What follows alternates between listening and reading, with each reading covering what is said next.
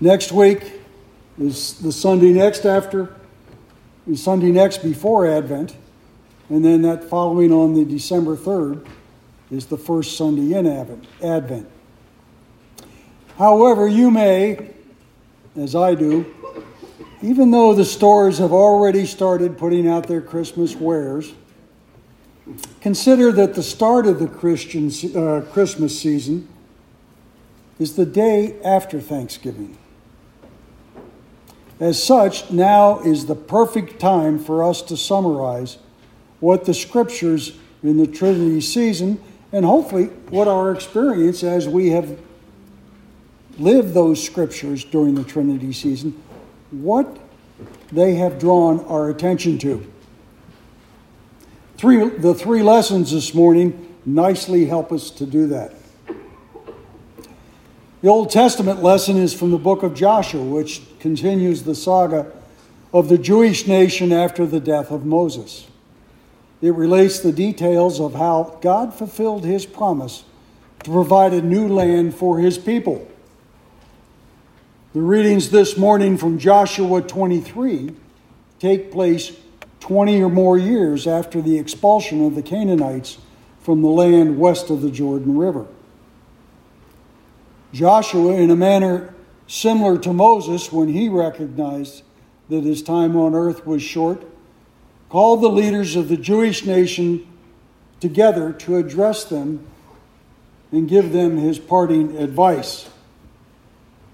Joshua reminds them that all that they have in this wonderful new land is a direct result of what the Lord has done for them according to his covenant.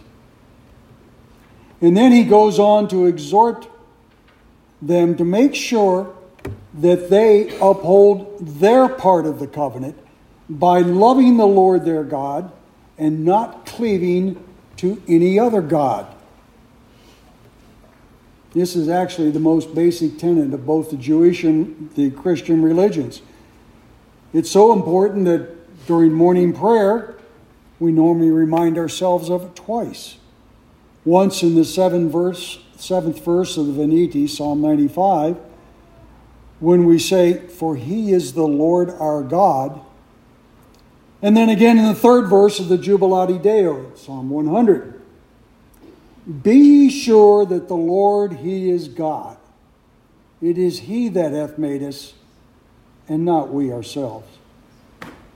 Also during Holy Communion, as you heard Father just a few moments ago relate in the summary of the law. Thou shalt love the Lord thy God with all thy heart, and with all thy soul, and with all thy mind.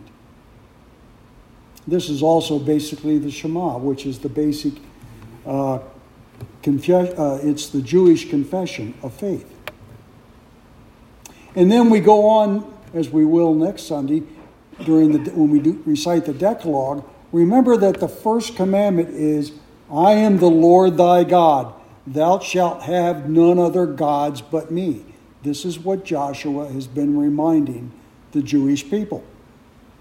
And it seems like a simple principle, one that the Jews would be able to uphold, yet the New Testament proves that it does not, they did not. It's one that it would simple, be simple, it would seem for us to uphold. However, how often do we, with or without thinking, make something be uh, make something be a god, be it a person or a politi- uh, like a love interest or a politician, be it a substance like food or alcohol or drugs or even make it an activity like work or sports or even music. How often do we do that? Set that above God. Fortunately, however, for us, there is one person who has been able to do that, who did that throughout his entire life. And we're fortunate because he is able to do it for us and help us. And He, of course, is our Lord and Savior, Jesus Christ.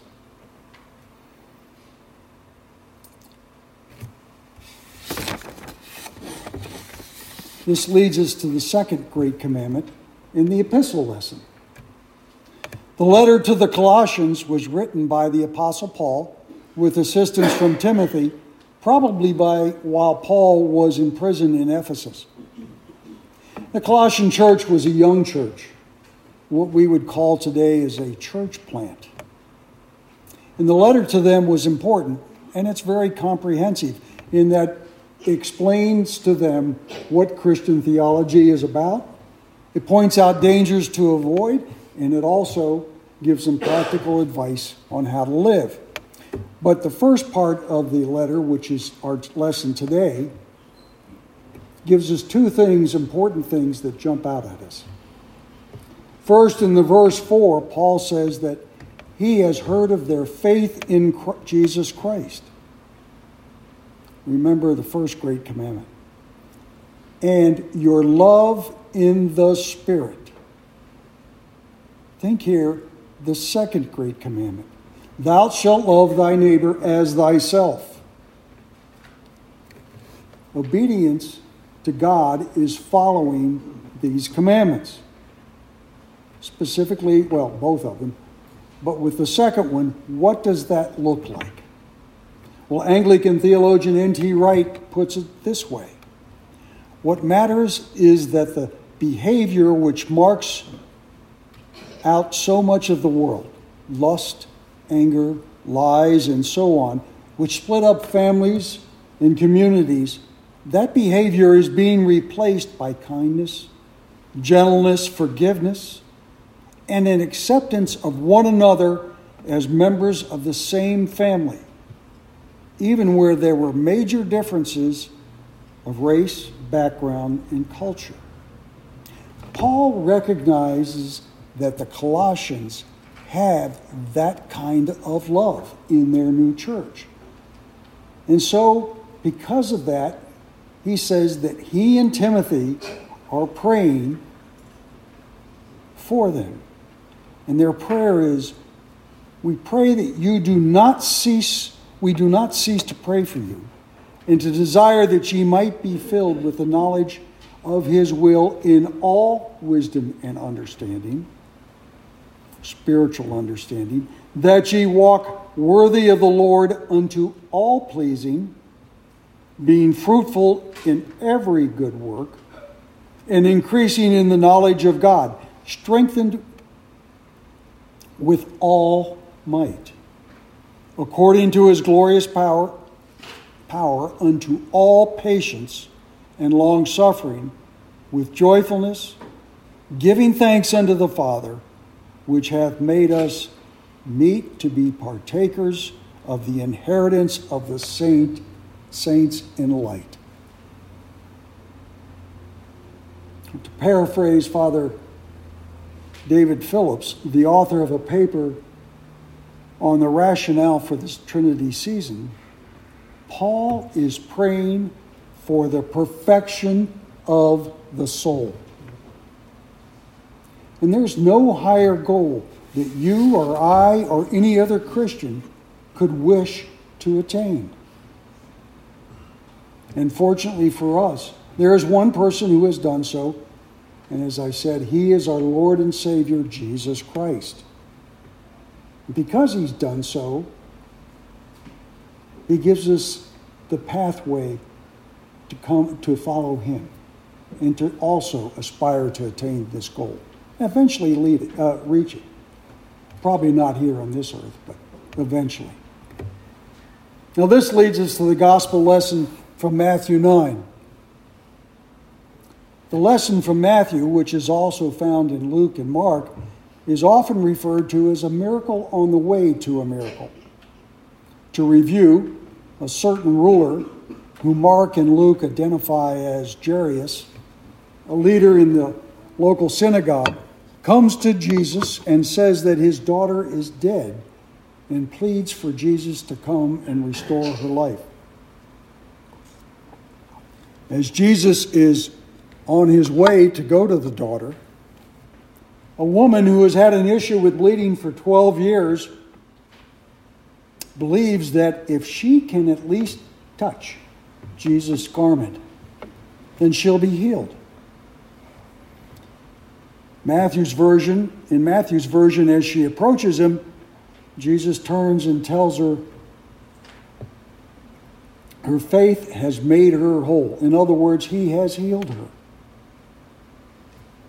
He then proceeds to Jairus' house, where he sends away disbelieving mourners and resurrects that child. Now, it's important here to realize that this lesson does not mean that if we have faith in Jesus, he will grant every particular wish or desire that we want. No, that's not what it, it's pointing to. What it's pointing to is that faith in Jesus as the Son of God is the prerequisite for divine help. Now, the second issue that uh, stands out in this gospel is that Jesus does have the power to overcome any adverse situation, even death. He is our hope and our salvation. But we must have faith that He is God incarnate. So, as we come to the end of Trinity 2023 and face both the anticipation and perhaps dread of the upcoming holiday season, starting with Thanksgiving, we have tools that will daily guide us and help us. First of all, we are to love God with all our hearts and our souls and our minds. We're to remember God is God and we are not, nor is any other thing. So, we must let go and let God be God. Secondly, love in the Spirit, loving thy neighbor as thyself. Even better, I like the way Jesus puts it in John when he says, Love others as I have loved you. And if we do that, we can aspire, we can eventually gain, rise to that standard that Paul set forth in his prayer for the Colossians. Our challenge, though, is that loving others and even loving God at times is hard work. However, through Jesus and only through Jesus and our faith in Him, we must remember that Jesus is the key. Now, unto God the Father, God the Son, and God the Holy Ghost be all honor, power, might, majesty, and dominion, now and forevermore. Amen. Amen.